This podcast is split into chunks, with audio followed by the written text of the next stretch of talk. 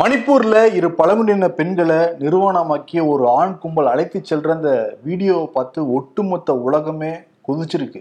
அந்த வீடியோவை பார்த்தா எல்லாருக்குமே ஈரோக்குள்ள வந்து நடுங்கி இருக்கும் அந்த வீடியோவை பார்க்காதவங்க இனிமேலும் வந்து பார்க்கவே முயற்சி செய்யாதீங்க. அவ்வளோ தூரம் ஒரு கொடூரமான அந்த வீடியோ.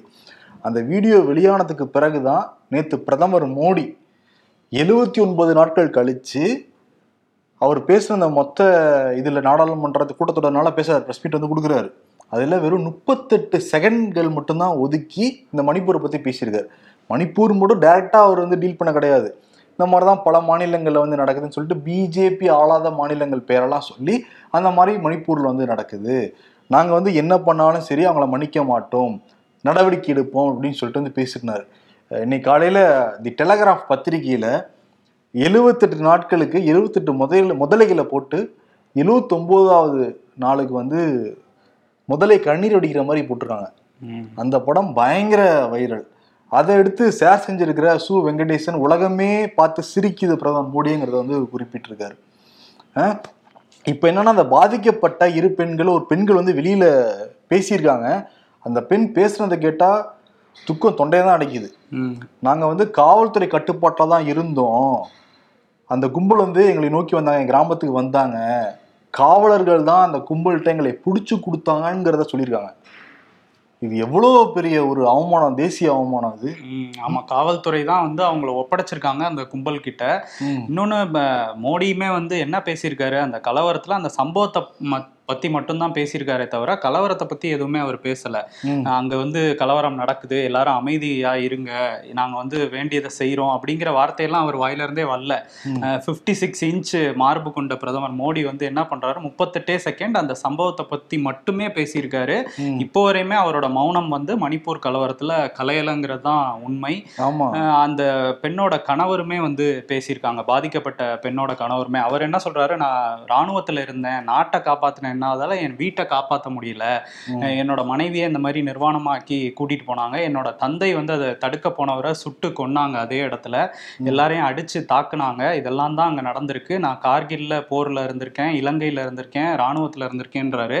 ராணுவ வீரர்களுக்கு தேசபக்தி அப்படின்லாம் பேசுற இந்த பாஜக அரசு வந்து எங்களை கைவிட்டுருச்சுங்கிறது தான் அங்க உள்ள மக்களோட வேதனை. சில பேர் சொல்லுவாங்கல்ல எல்லையிலே ராணுவ வீரர்கள் நினைச்சு பாருங்க நினைச்சு பாருங்க அவங்களுக்கு குடும்பம் இருக்குன்னு பாருங்கலாம் சொல்லுவாங்கல்ல இப்போ அவங்க குடும்பத்தையே இந்த நாடு காப்பாத்தல கைவிட்டுருச்சுன்னு தானே அதுல இருந்து தெரியுது அவர் சொல்றதுல இருந்து இதுல வந்து பிரைன் சிங் கொஞ்சம் கூட வெக்கமே இருக்காது போல இருக்கு. அந்த மாநில முதல்வருக்கு என்ன சொல்றாரு? இந்த சம்பவம் நான் பார்க்கவே கிடையாது எனக்கு தெரியவே தெரியல. ஆனா ஒண்ணே ஒண்ணு நான் சொல்றேன் இந்த ஒரு சம்பவம் மட்டும் நடக்கல. மணிப்பூர் இந்த மாதிரி பல சம்பவங்கள் நடந்திருக்கு பல நூறு சம்பவங்கள் நடந்திருக்குன்னு சொல்லிட்டு அந்த மாநில முதல்வரே ஸ்டேட்மெண்ட் கொடுக்குறாரு. எல்லாருமே நடவடிக்கை எடுப்போம் அப்படிங்கிறாரு. இதுக்கு பதவி விலகிட்டு போயிருக்கணும் அவரு. ம் ஆமா. இவ்வளவு நாள் நூறு சம்பவங்கள் நூறு எஃப்ஐஆர் இருக்குன்றாங்க. நூறு எஃப்ஐஆர் இருக்குன்னா மே பதினெட்டு போட்ட அந்த எஃப்ஐஆருக்கே வீடியோ வெளியே வந்தாதான் ஒரு ஆளை கைது பண்றாங்க. இந்த நூறு சம்பவத்துக்கும் வீடியோ வெளியே வந்ததுக்கு அப்புறம் தான் எல்லாரையும் கைது பண்ணுவாங்க போல. இதுல இருந்தே கிளியரா தெரியுது மெய்டி கம்யூனிட்டியை வந்து காப்பாத்துறதுல தான் இந்த அரசு வந்து ரொம்ப செயல்பட்டுட்டு இருக்கு வேகமா அப்படிங்கிறது. ஏன்னா அந்த போலீஸ்ல இருந்து உயர் அதிகாரிகள் எல்லாருமே இந்த மெய்டி சமூகத்தை சேர்ந்தவர்களாக தான் இருக்காங்க. அதனால தான் அந்த மெய் குக்கின மக்கள் என்ன சொல்றாங்கன்னா போலீஸ்ல இருந்து எல்லாத்துலயும் இருக்கீங்க. நாற்பது எம்எல்ஏக்கள் அறுபதுல நாற்பது எம்எல்ஏக்கள் வந்து மெய்டிஸ் தான். இப்படி இருக்கும்போது உங்களுக்கு எதுக்கு பழங்குடி அந்தஸ்து வேணும்னு கேட்குறீங்கிறது தான் குக்கி மக்களோட கேள்வி. இப்போ வந்து மெய்ட்டியை வந்து பாதுகாக்கிறாங்கங்கிறது வெளிப்படையா தெரியுது. இன்னொரு போற இடமெல்லாம் பிரதமர் மோடியில இருந்து இங்க இருக்கிற அண்ணாமலை வரையும் சொல்ற விஷயம் என்னன்னா நாங்க வந்து பழங்குடியின பெண்ணை வந்து முதல் முறையா குடியரசுத் தலைவர் ஆக்கியிருக்கோம் அப்படின்ட்டு நேத்து நிர்வாணமாக்கி அங்க நடந்த அந்த வீடியோ காட்சிகள்ல இருந்ததுமே பழங்குடியின பெண்கள் தான். அவங்களுக்கான பாதுகாப்பு நீங்க என்ன பண்ணீங்க? வெறுமனா ஒரு விளம்பரத்துக்காக எல்லா இடத்துலயும் இதை சொல்லிட்டு இருக்காங்களே தவிர ஏன்னா எதிர்க்கட்சிகள் முன்னாடியே சொன்னாங்க ராம்நாத் கோவிந்த் வந்து பட்டியல் இனத்தவர்னு சொல்றாங்க. அந்த டைம்ல வந்து பட்டியல் இனத்தவர்கள் இந்தியா முழுக்க தாக்கப்பட்டாங்க. இப்ப திரௌபதி முர்மு வந்தோன்னே பழங்குடியின மக்கள் தாக்கப்பட போறாங்கன்னு எதிர்க்கட்சியை சேர்த்தவங்க சொன்னாங்க. இப்ப அதுதான் நடந்துட்டு இருக்குது. ஆமா இது வந்து அவங்க குடியரசுத் தலைவர் ஆனா கூட உரிய மரியாதை இந்த கவர்மெண்ட் கொடுத்துச்சானா இல்லைங்கிறதான தெரியுது.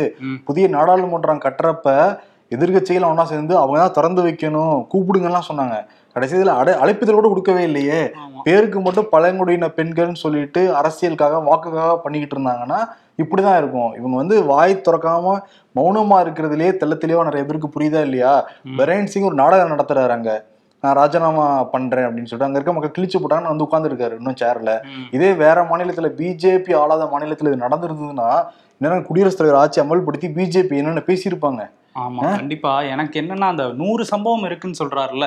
ஒரு சம்பவத்துக்கே நமக்கு இவ்வளவு பதபதைப்பா இருக்கு. எந்த ஒரு பதபதைப்புமே இல்லாம நூறு சம்பவம் இருக்கு அப்படின்னு கேஷுவலா அவர் சொல்றாரு. இரும்பு இதயம் படைத்த மனி மனிதர்களால தான் அதை பத்தி வாய் திறக்காம இருக்க முடியும் அதை பத்தி பேசாம இருக்க முடியும் நடவடிக்கை எடுக்காம வந்து இருக்க முடியும். ஏன்னா வியட்நாம்ல வியட்நாம் போறப்ப ஒரு சிறுமி அம்மனமா வந்து அந்த ஒரு போட்டோவை பார்த்தே உலக நாடுகள் ஸ்தம்பிச்சு அந்த போரை நிப்பாட்டத்துக்கான எல்லா சூழலும் உருவாக்கி அந்த ஒரு போட்டோனால போரே நின்றுச்சு இரு பெண்களை ஒரு அறநூறுக்கும் மேற்பட்ட ஆண் கும்பல் ஒரு அர அரக்கர்கள் பேய்கள் சாத்தாங்கள் என்ன வேணாலும் சொல்லலாங்களே அப்படி நிர்வாணமா அழைச்சிட்டு போறத பார்த்ததுக்கு பிறகும் அந்த மாநில முதல்வர் எனக்கு தெரியாது இந்த மாதிரி நூறு சம்பவங்கள் நடந்திருக்குன்னு சொன்னாங்கன்னா என்ன. மோடி முப்பத்தெட்டு செகண்ட் தான் பேசுறாருன்னா என்ன? இப்பதான் அமெரிக்க தூதர் இந்திய இந்தியாவுக்கான அமெரிக்க தூதர் எரிக் அவர் என்ன சொல்லியிருக்காருன்னா இது வந்து மன்னிக்கவே முடியாத ஒரு விஷயம்தான். உலக நாடுகள்ல எங்க வந்து மனிதர்களுக்கு எதிராக துன்புறுத்தல் நடந்தாலும் அமெரிக்கா அதை கண்டிக்கும்னு சொல்லிட்டு டிப்ளமேட்டிக் மூவா அவர் வந்து ஸ்டேட்மெண்ட் கொடுத்திருக்காரு. இப்ப பல நாடுகள்ல இருந்தும் இந்த சம்பவத்தை கண்டனம் வந்து தெரி தெரிவிச்சுக்கிட்டு இருக்காங்க. இப்ப சொன்ன மாதிரி சு வெங்கடேசன் சொன்ன மாதிரி பிரதமர் மோடியை பார்த்து சிரிச்சுட்டு தான் இருப்பாங்க போல இருக்கு தெரியுது. ஆமா இன்னொரு விஷயம் இதுல என்னன்னா இந்த சம்பவம் எப்படி நடந்தது அப்படின்னா இந்த சம்பவத்துக்கு பின்னாடி ஒரு கதை இருக்கு. மே மூன்றாம் தேதி மணிப்பூர் மட்டும் இல்லாம எல்லா வடகிழக்கு மாநிலங்களையும் ஒரு புகைப்படம் வந்து வைரல் ஆகுது. அதுல என்னன்னா ஒரு பெண்ணோட பாடி வந்து பிளாஸ்டிக் கவர்ல சுருட்டி வைக்கப்பட்டிருக்கு. அதோட ஒரு செய்தியும் பரவுது. அதுல என்ன சொல்றாங்கன்னா இது வந்து நம்ம மைத்தி கம்யூனிட்டியோட ஒரு பெண். அவங்கள வந்து குக்கி இன மக்கள் வந்து குக்கி இன ஆண்கள் வந்து ரேப் பண்ணி இந்த மாதிரி கொன்னுட்டாங்கங்கிற செய்தி ஒரு ஃபேக் நியூஸ் வந்து பரவுது. பின்னாடி தான் தெரியுது அது டெல்லியிலே சேர்ந்த ஆயுஷி சௌத்ரிங்கிற ஒரு பெண்ணோட பாடி அதை வந்து ஏதோ ஒரு மெய்ட்டி கம்யூனிட்டியை சேர்ந்த ஒரு நபர் வந்து இந்த மாதிரி பரப்பி இந்த வன்முறையை நடத்தியிருக்காரு. அதனால தான் இந்த சம்பவமே நடந்திருக்கு. அப்போவே அந்த அந்த ஃபேக் நியூஸை பரப்பினவனை கைது பண்ணிட்டு இது ஒரு ஃபேக் நியூஸ் தான் மக்களுக்கு சொல்லியிருந்தாங்கன்னா இவ்வளவு சம்பவங்கள் நடந்திருக்காரு இப்போ நூறு சம்பவம் நடந்துருச்சுன்னு வெக்கமே இல்லாம சம்பவம் நடந்ததுக்கு பிறகு வெளியில வரக்கூடாதுன்னு சொல்லிட்டு இன்டர்நெட் வந்து முடக்கிறது எல்லாத்தையும் முடக்கலாம் வச்சிருந்தாங்கல்ல? இப்ப வெளிய வந்ததுக்கு பிறகு முடக்கி தான் வச்சிருக்காங்க அந்த மக்களை. இன்னும் இந்த வீடியோ வெளியேறக்கூடாதுங்கிற அந்த காட்டுற அக்கறைய மக்களுக்கு வந்து இந்த மாதிரி இனிமேல் நடக்கக்கூடாதுங்கிறதுல அந்த அரசாங்கம் கவனமே செலுத்தல. அது மத்திய அரசா இருக்கட்டும் இல்ல மாநில அரசா இருக்கட்டும். இப்போ வந்து- நோட்டீஸ் அனுப்புறது ஆமா. பண்ணிட்டு இருக்காங்க. இப்ப வந்து குக்கியின பெண்கள் ரொம்ப கொதிச்சு போய் நேற்று அரெஸ்ட் பண்ணியிருந்தாங்கல்ல? அதான் வீட்டையே போய் கொளுத்திருக்காங்க அந்த பெண்கள். அந்த ஹுய்ராம் சிங் அப்படிங்கிற அந்த அக்யூஸ்டுக்கு வந்து வீட்டை போய் நாங்களே ஏன்னா வேற வழியே இல்லை அரசாங்கம் எங்க கூட இல்லைங்கிறதுனால அவங்களே போய் அந்த வீட்டை அடிச்சு நொறுக்கியிருக்காங்க. இன்னொரு பக்கம் இந்த ட்விட்டரை முடக்குறாங்க இதெல்லாம் பண்றாங்கல்ல நாடாளுமன்றத்தையும் முடக்குற வேலை தான் நடந்துட்டு இருக்கு ஏன்னா வந்து எதிர்க்கட்சிகள் எல்லாருமே கோரிக்கை வந்து மணிப்பூரை பத்தி உடனடியா விவாதிக்கணும் பிரதமர் மோடி இங்க வந்து பேசணும்ட்டு ஆனா வரவும் இல்லை. அதை தாண்டி வந்து Derek O'Brien Trinamool Congress MP வந்து அவர் பேசின அந்த மணிப்பூர் பிரைம் மினிஸ்டர் இந்த வார்த்தையெல்லாம் அவை குறிப்புல இருந்து நீக்குறாங்களே தவிர எந்த ஒரு நடவடிக்கையும் இல்லை. இவங்க நாடாளுமன்றம் கூடுறதுக்கு முன்னாடி வாங்க மணிப்பூர் பத்தி நாடாளுமன்றத்துல பேசலாம்னு இவங்களே தான் சொல்றாங்க. அங்க வந்து இதை பேசினா அவை குறிப்பிலேருந்து இருந்து தூக்குறாங்க. இது எந்த விதமான ஜனநாயகம்? ஆனா வெளிநாட்டுல போய் இந்தியால ஜனநாயகம் இருக்கு கருத்து சுதந்திரம் இருக்குன்னு வந்து பேச வேண்டியது. இருக்கிறவங்களுக்கு தானே தெரியுது இருக்கா இல்லையான்னு? இதுல இன்னொரு விஷயம் என்னன்னா இதுல புதிய நாடாளுமன்ற கட்டடம் வேற இருபதாயிரம் கோடிக்கு? இல்ல இன்னைக்கு இன்னொரு விஷயம் வந்து மாநிலங்களவையில சொல்லியிருக்காங்க. என்னன்னா இருநூத்தி ஐம்பத்தி நாலு கோடி ரூபா வந்து கடந்த ஐந்து ஆண்டுகள்ல மோடி வந்து வெளிநாட்டு பயணத்துக்காக செலவு பண்ணியிருக்கதா சொல்லியிருக்காங்க. எல்லாம் மக்களோட வரி பணம் தான். இந்த இருநூத்தி ஐம்பத்தி நாலு கோடியில என்ன இங்க கொண்டு வந்தாங்கங்கிறதுல டிரான்ஸ்பரன்சி கிடையாது. அதே மாதிரி மத்திய அரசு விளம்பரங்களுக்கு ரெண்டாயிரத்தி எழுநூறு கோடி வந்து ஒதுக்கியிருக்காங்க. ஆனா இங்க பாதிக்கப்பட்ட மணிப்பூர் மக்களை பார்க்கறதுக்கு எதுவுமே இதுவரையும் பண்ணல. பிரதமரா இருந்தா என்ன அவர் மணிப்பூருங்கிற வார்த்தை வாயில இருந்து வந்துச்சு. அங்க உள்ள மக்களை வந்து நான் பாத்துக்கிறேன். எல்லாரும் அமைதியா இருங்கன்ட்டு ஒரு வார்த்தை சொல்லியிருக்கலாம். ஆறுதலும் சொல்லல. பாதிக்கப்பட்ட பெண்களோட குடும்பத்துக்குமே அவர் வந்து ஆறுதல் சொல்லல. இந்த மாதிரி நடந்திருக்குங்கிறத சும்மா பேசிட்டு வழி. இல்லாம சொல்லியிருக்காரே தவிர. அவரே மனம் வந்து சொல்லலைங்கிறது தான் இவங்களோட நடவடிக்கையிலேயே தலை தெளிவா தெரியுதேப்பா. நடவடிக்கை எடுக்கணும்னு நினைச்சிருந்தா எப்போ எடுத்து முடிச்சிருப்பாங்கல்ல. நாளா அமித்ஷா போய் உட்கார்றாரு. ஒரே ஒரு கேள்விதான் வரும். ம். பிரதமர் மோடிக்கு இங்கே உள்துறை இருக்குது அவங்க ஆட்சி தான் அங்கே வந்து நடந்துக்கிட்டு இருக்குது அவங்க கண்ட்ரோலில் தான் காவல்துறைக்கு இருக்குது டபுள் இன்ஜின் கவர்மெண்ட் நடத்துகிறாங்க எல்லாமே ஓகே ஒரு மாநிலத்தில் நடந்த இவ்வளோ பெரிய குற்றம் யாரோ ஒருத்தர் ரெண்டு பேர் இது பண்ண கிடையாது. ஒரு கும்பலே சேர்ந்து பண்ணிடுறாங்க அது கூட மோடிக்கு நமக்கு தெரிஞ்சப்போ தான் தெரியுதுன்னா பக்கத்து நாடுகள் நமக்கு தெரியாமல் இந்தியாவுக்கு எதிராக பண்ணிக்கிட்டு இருந்தால் எப்படி இவங்களாம் கண்டுபிடிக்க முடியும்? கண்டிப்பா அந்த கேள்வி. எல்லாரும் இங்க பாதுகாப்பா இருக்கோமாங்கிற ஒரு கேள்வி மக்களுக்கு எழுமா எழாதா? கண்டிப்பா எழும். ஆனா இது தெரிஞ்சிருக்கு. அவங்க அதுதான் பிரேன் சிங் சொல்றாரு. தெரிஞ்சுதான் அமைதியா இருக்கும்ட்டு அப்ப என்ன அரசுங்கிற கேள்வி வருது. இன்னொரு மணிப்பூர் மக்களுக்கு இன்னொரு மிகப்பெரிய வேதனை என்னன்னா பழங்குடி பெண்கள் தாக்கப்பட்டிருக்காங்க. குடியரசுத் தலைவர் எங்களுக்கு ஒரு ஆறுதல் சொல்லலையேங்கிறதும் அங்க இருந்து சொல்ற அந்த அவங்களுக்கு குக்கி மக்களோட சொன்னாதானே சொல்லுவாங்க அவங்க. பழங்குடியின பெண்ணா இருந்தா கூட அவங்களோட வாய்களும் வந்து பூட்டப்பட்டிருக்கலாம் அப்படிங்கிறது ஒரு விஷயமா இருக்கும். அவங்களே கண்ட்ரோல்ல தானே இருக்காங்க. ஆமா. மணிப்பூர் விஷயத்துல இந்த மத்திய அரசு தான் வந்து இந்த மாதிரி இருக்காங்க அப்படின்னு பார்த்தா தேசிய மகளிர் ஆணையமும் இதே தான் பண்ணியிருக்காங்க. ஜூன் பன்னெண்டாம் தேதியே அவங்களுக்கு மெயில் மூலமா இந்த வீடியோ தொடர்பா ஒரு புகார் ஒரு விரிவான புகார் வந்து கொடுக்கப்பட்டிருக்கு. ஆனா இப்போ வீடியோ வெளியானோம்னா நாங்களே வந்து விசாரிக்கிறோங்கிற மாதிரி விசாரிச்சுட்டு இருக்காங்க. அப்ப எந்த பதிலுமே சொல்லலைங்கிறது இப்ப தெரிய வந்திருக்கு. எல்லாருக்கும் பதவி தக்க வச்சுக்கணும். அது யாராக இருந்தாலும் சரி. ஏன்னா இருக்கிற கடவு கவர்மெண்ட்டுக்கு எதிராக நடவடிக்கை எடுத்துட்டா. பதவி போயிடும் வருமானம் எல்லாம் போயிடும்ல. இதெல்லாம் தெளிவா தெரியுது இவங்க செயல்பாடுல இருந்து எல்லாமே. ஆமா இன்னொரு ஒருத்தரோட பதவியையும் வந்து பிஜேபி காப்பாத்திக்கிட்டு இருக்குங்கிற குற்றச்சாட்டு இருக்குல்ல பிரிஜ் பூஷன் சரண் சிங் அவர் வந்து பாலியல் தொல்லை கொடுத்தாரு மல்யுத்த வீராங்கனைகளுக்குன்னு. அவர் ஜாமீன் கேட்டிருந்தாரு டெல்லி நீதிமன்றத்துல. இப்ப நிபந்தனையோட ஜாமீன் வந்து அவருக்கு வழங்கப்பட்டிருக்கு. இன்னொரு பக்கம் சாக்ஷி மாலிக் வந்து என்ன சொல்லியிருக்காங்கன்னா வினேஷ் போகட்டையும் பஜ்ரங் பூனியாவையும் ஏஷியன் கேம்ஸ்ல விளையாட முடியாத வகையில சில விஷயங்களை மத்திய அரசு பண்ணிட்டு இருக்காங்க. எங்களோட ஒற்றுமையை உடைக்க பாக்குறாங்கன்னு அவங்க புலம்பிட்டு இருக்காங்க ஸோ இதுலலாம் தான் மத்திய அரசு வந்து கான்சென்ட்ரேட் பண்ணிட்டு இருக்காங்க ஒற்றுமையை உடைக்கிறதுலாம் அவங்க கில்லாடியாச்சே. அதே மாதிரி இவருக்கு பதவி போகல இன்னொருத்தருக்கு பதவி போயிடுச்சு. அது யாருன்னா ராகுல் காந்தி. ராகுல் காந்தி மோடிங்கிற பேர் வந்து தப்பா பேசியிருக்காரு அவதூறா பேசியிருக்காருன்னு சொல்லிட்டு குஜராத் நீதிமன்றத்துல வழக்கு நடந்தது. குஜராத் உயர் நீதிமன்றமும் அந்த கீழ் நீதிமன்றம் கொடுத்த வந்து தீர்ப்பை வந்து நியாயப்படுத்துறதுனால உச்சநீதிமன்றம் வந்திருந்தாங்க. அந்த வழக்கு இன்னைக்கு விசாரணைக்கு வந்தது. ராகுல் காந்தி தரப்புல இருந்து நூறு நாட்களுக்கு மேல அவர் தொகுதியில பணிகள்லாம் செய்யவே முடியல. நாடாளுமன்றத்துல பேச முடியல. அதனால சீக்கிரம் அந்த வழக்கம் முடிங்க அப்படின்லாம் வந்து கோரிக்கை வச்சிருந்தாங்க. விசாரித்த நீதிபதிகள் வந்து குஜராத் அரசுக்கு வந்து ரெண்டு வாரத்தில் நீங்கள் பதிலளிக்கணும்னு சொல்லிட்டு உத்தரவு போட்டிருக்காங்க. அதையும் தாண்டி இந்த வழக்கு வந்து ஆகஸ்ட் நாலாம் தேதிக்கு வந்து ஒத்தியும் வந்து வச்சிருக்காங்க. ஒருத்தர் தான் பார்க்கணும். அதே மாதிரி செந்தில் பாலாஜி வழக்கு இன்னைக்கு உச்சநீதிமன்றத்துல வந்தது. வந்தது. அவரோட வழக்குமே ஜூலை இருபத்தாறுக்கு ஒத்தி வச்சிருக்கிறாங்க. ரெண்டு தரப்பு வாதங்களும் வச்சாங்க அந்த ஆட்கொணர்வு மனுவில். கபில் சிபில் வந்து அமலாக்கத்துறைக்கு அதிகாரம் இல்லை அப்படிங்கிற மாதிரி வச்சாரு. அமலாக்கத்துறை எங்களுக்கு இருக்குங்கிற மாதிரி வச்சாங்க. எல்லாத்தையும் கேட்டுட்டு இருபத்தாறுக்கு ஒத்தி வச்சிருக்காங்க. ஆமா. அது இல்லாம செந்தில் பாலாஜிக்கு அந்த புழல் சிறையில சில ஏற்பாடுகள் செஞ்சு கொடுத்ததாகவும் குற்றச்சாட்டு இப்போ வந்து எழ ஆரம்பிச்சிருக்கு. அமலாக்கத்துறை அதான் விரும்புறாங்க. இந்த மாதிரி நீங்க நிறைய மாடிஃபை எல்லாம் பண்ணுவீங்கன்னு உங்களுக்கு தெரியும். இதை வச்சுட்டு நாங்க அதிகார் கொண்டு போயிருவோம்லன்னு சொல்லிட்டு அவங்க பிடிக்கிறதுக்கு காத்துக்கிட்டு இருக்கு அமலாக்கத்துறை பட் இங்க இருக்கவங்களுக்கு தெரியும். அதையும் மீறி செந்தில் பாலாஜி உடம்பு வலிச்சிடக்கூடாதுல்ல. அதனால சில ஏற்பாடுகள் வந்து செஞ்சுட்டு தான் கொடுத்துட்டு இருக்காங்களாம் இன்னொரு விஷயம் என்னன்னா இவரு இருக்கார்ல பொன்முடி. நாங்க பார்க்காத ரைடா அதெல்லாம் நாங்க பார்த்துப்போம்னு சொல்லிட்டு ரைடுக்கு பிறகு முதல் முறையாக அதுக்கு அது குறித்து வந்து பேசியிருக்காரு. ஆமா. அதே மாதிரி ராகுல் காந்தி பத்தி பேசுறப்ப ராகுல் காந்தி இப்ப கோட்டைத்துல தான் இருக்காரு. ஏன்னா உமன் சாண்டியோட இறுதி சடங்குல வந்து கலந்துக்கிட்டவர் அங்கதான் தங்கியிருக்காரு இப்ப. ஒரு வார காலம் அந்த கோட்டக்கல் ஆயுர்வேத மருத்துவமனையில வந்து ட்ரீட்மெண்ட் வந்து எடுக்க போறாராம். ம். அங்க இருந்துட்டு கிளம்ப போறதா வந்து சொல்றாங்க. ஏன்னா ஆடி மாசம் வந்து அந்த கோட்டக்கல்ல அந்த ஆயுர்வேத சிகிச்சை எடுத்தா சிறப்பா இருக்கும்னு அங்க கேரளா மக்கள் சொன்னதுனால சில நாட்கள் தங்கி இருக்க போறதாக தகவல். அதே மாதிரி இங்க நேற்று வந்து அதிமுக சார்பாக போராட்டம் நடந்தது. திமுக அரசை திட்டி. அதுல மைக் பிடிச்சி பேசின திண்டுக்கல் சீனிவாசன் அடுத்த முறை நாங்கள் முதல்வர் ஸ்டாலினை முதல்வராக்காம விட மாட்டோம் ஸ்டாலின் பேரை சொல்லிட்டாரு. மீண்டும் ஸ்டாலினை முதல்வராக்குவோம் அப்படின்ட்டாரு. கூட இருந்த நத்தம் விஸ்வநாதனுக்கு தெரியவே இல்லை. அவர் அப்படியே நிக்கிறாரு. அவர் அப்படியே அவர் என்று ஆப்சன்ஸ் ஆகும் தெள்ள தெளிவா தெரியுது. சின்ன ஜெர் கூட ஆகல. இல்ல எடப்பாடிக்கு சரி அப்படின்னு நினைச்சிட்டாங்களான்னு தெரியல. இல்லப்பா ஆப்சன்ஸ் ஆஃப் மைண்ட் தான் ஏன்னா சின்ன ஜெர்க்காக கொடுத்துருப்பாரு ஏன்னா பக்கத்துல இருந்தவங்க பாத்தியா? அண்ணன் தவறா சொல்றாருங்க எடப்பாடி சொல்லுங்க உடனே கூட இருந்தவர் கூப்பிட்டு. என்னப்பா பேசி டிஸ்டர்ப் பண்ற மாதிரி டீல் பண்ணாரு அவரு. திண்டுக்கல் சீனிவாசன். அப்புறம் நீங்க எடப்பாடியார் முதல்வர் ஆகிறதுக்குலாம் ஸ்டாலின் சொல்லிட்டீங்கன்னா ஐயோ ஐயோ வார்த்தை வேகத்துல தர வந்துருச்சுன்னு சொல்லிட்டு வாபஸ் வாங்கினாரு. இல்ல திண்டுக்கல் சீனிவாசன்ல ஹைலைட் இதுலயாவது ஸ்டாலினை பத்தி எதிரா பேசிட்டு இருக்கும்போது ஸ்டாலின் வந்துருச்சு. ஆனா இந்த ரெண்டாயிரத்தி இருபத்தொன்னு பிரச்சாரத்தப்ப பாமக கூட்டணியில இருந்தாங்க ராமதாசன் மேடையில வச்சுக்கிட்டே மாம்பழ சின்னத்தை ஆப்பிள் ஆப்பிள்னு சொல்லிட்டு இருந்தாரு. ஓகே. அவரு மனசுல பல விஷயங்கள் ஓடிக்கிட்டே இருக்கிறதுனால ஆமா. அதே மாதிரி. இன்னொருத்தர் இந்த போராட்ட வழக்குகள்லாம் சிக்கியிருந்தாரு. C V Shanmugam. அவர் நிறைய போராட்டங்கள்லாம் நடத்தினார்ல விழுப்புரத்துல. அந்த வழக்கெல்லாம் என் மேல ரத்து பண்ணணும் அப்படின்னு சொல்லி போட்டிருந்தாரு. அந்த பொதுமக்களுக்கு இடையூறு பண்ணீங்க. ஜெயக்குமார் வழக்குல வந்து சாலையை மறிச்சு பிரச்சனை பண்ணீங்கன்ட்டு நிறைய இது. அதுல ஒரு வழக்குல வந்து அந்த ஜெயக்குமார் சிறைக்கு போனார்ல. அந்த டைம்ல வந்து நீங்க பேசியிருந்தீங்க. அப்படிலாம் நீங்க பேசியிருக்கவே கூடாதுன்னு சொல்லி கண்டனம் தெரிவிச்சிருக்கு உயர்நீதிமன்றம். என்ன பேசியிருந்தாருன்னா ஜெயக்குமார் வந்து சிறைக்கு அனுப்பப்பட்ட போது அந்த நீதிபதி அந்த உத்தரவு போட்டவர் வந்து மிரட்டியிருக்காங்க திமுக அரசுங்கிற மாதிரி பேசியிருந்தாரு.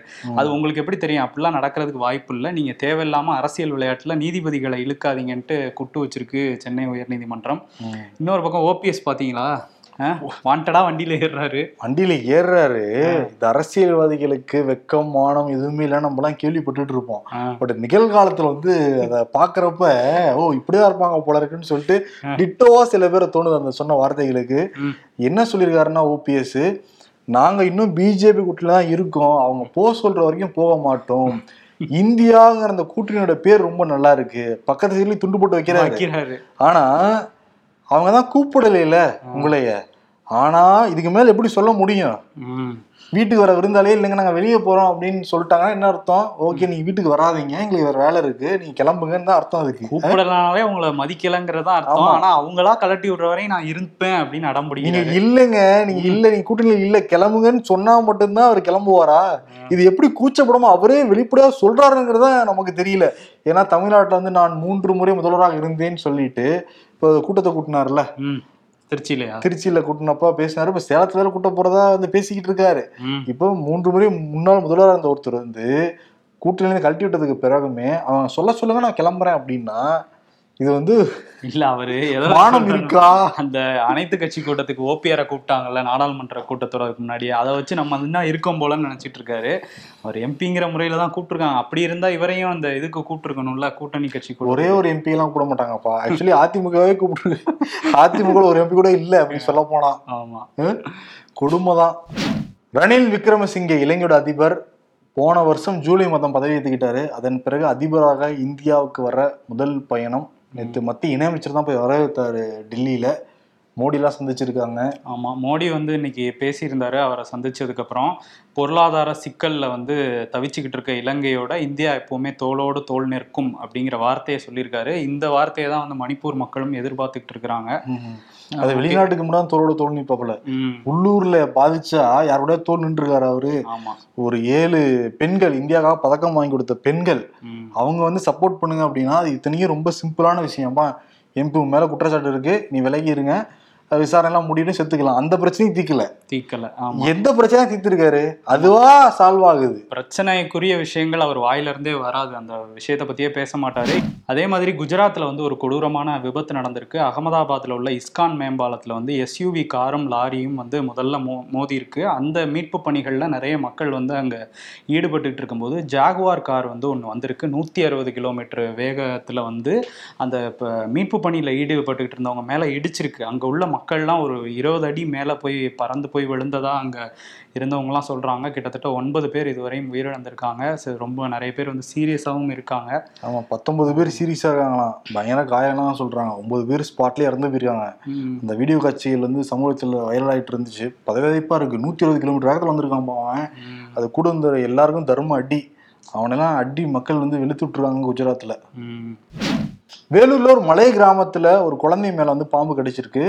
அந்த கிராமத்துல வந்து சாலை வசதி கிடையாது ஒரு ஆம்புலன்ஸ் வசதி கிடையாது. டோலி வச்சு தான் தூக்கிட்டு வர ஒரு சூழல் இருந்தது. அந்த சிறுமி அந்த குழந்தையை தூக்கிட்டு வரப்பவே அந்த குழந்தை வந்து பரிதாபமா இறந்து போயிருச்சு.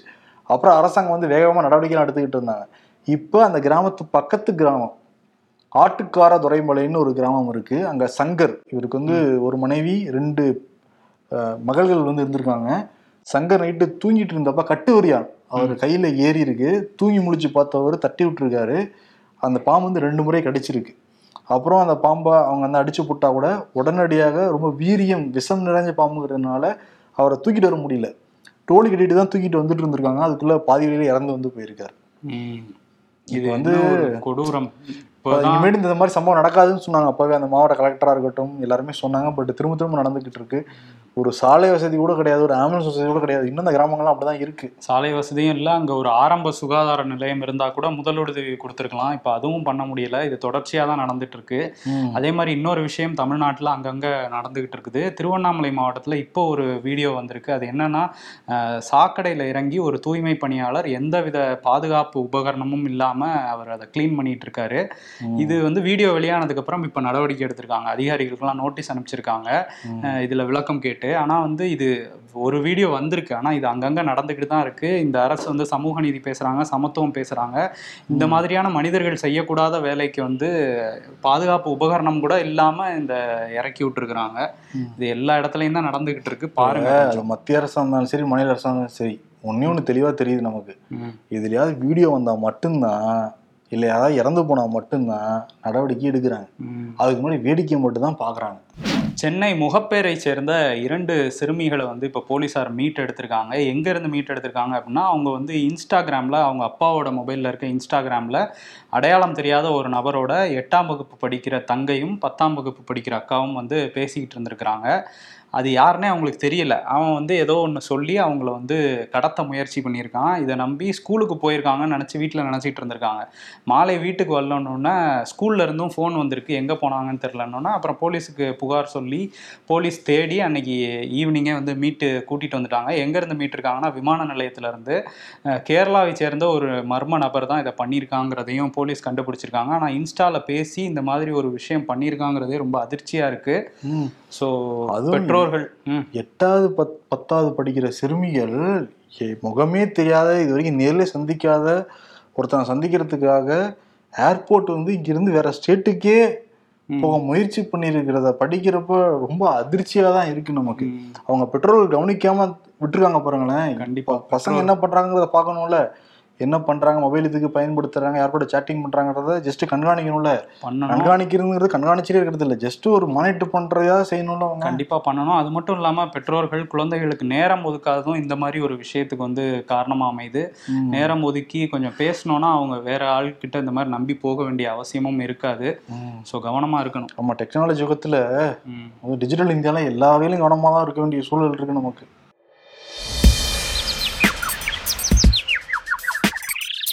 மணிப்பூர் சம்பவத்தால் இதயம் முழுவதும் வேதனையும் கோபமும் நிறைந்துள்ளது ஜி. எதனால ஜி கோவம் யாருக்கும் தெரியாம நடந்திருக்க வேண்டிய விஷயம் இப்படி வீடியோ எடுத்து வெளியில வர அளவுக்கு கவனக்குறைவா இருந்ததை நினைச்சுதான் அனைவருக்கும் பொதுவானது. தீயதை கேட்காதே தீயதை பார்க்காதே தீயதை பேசாதே.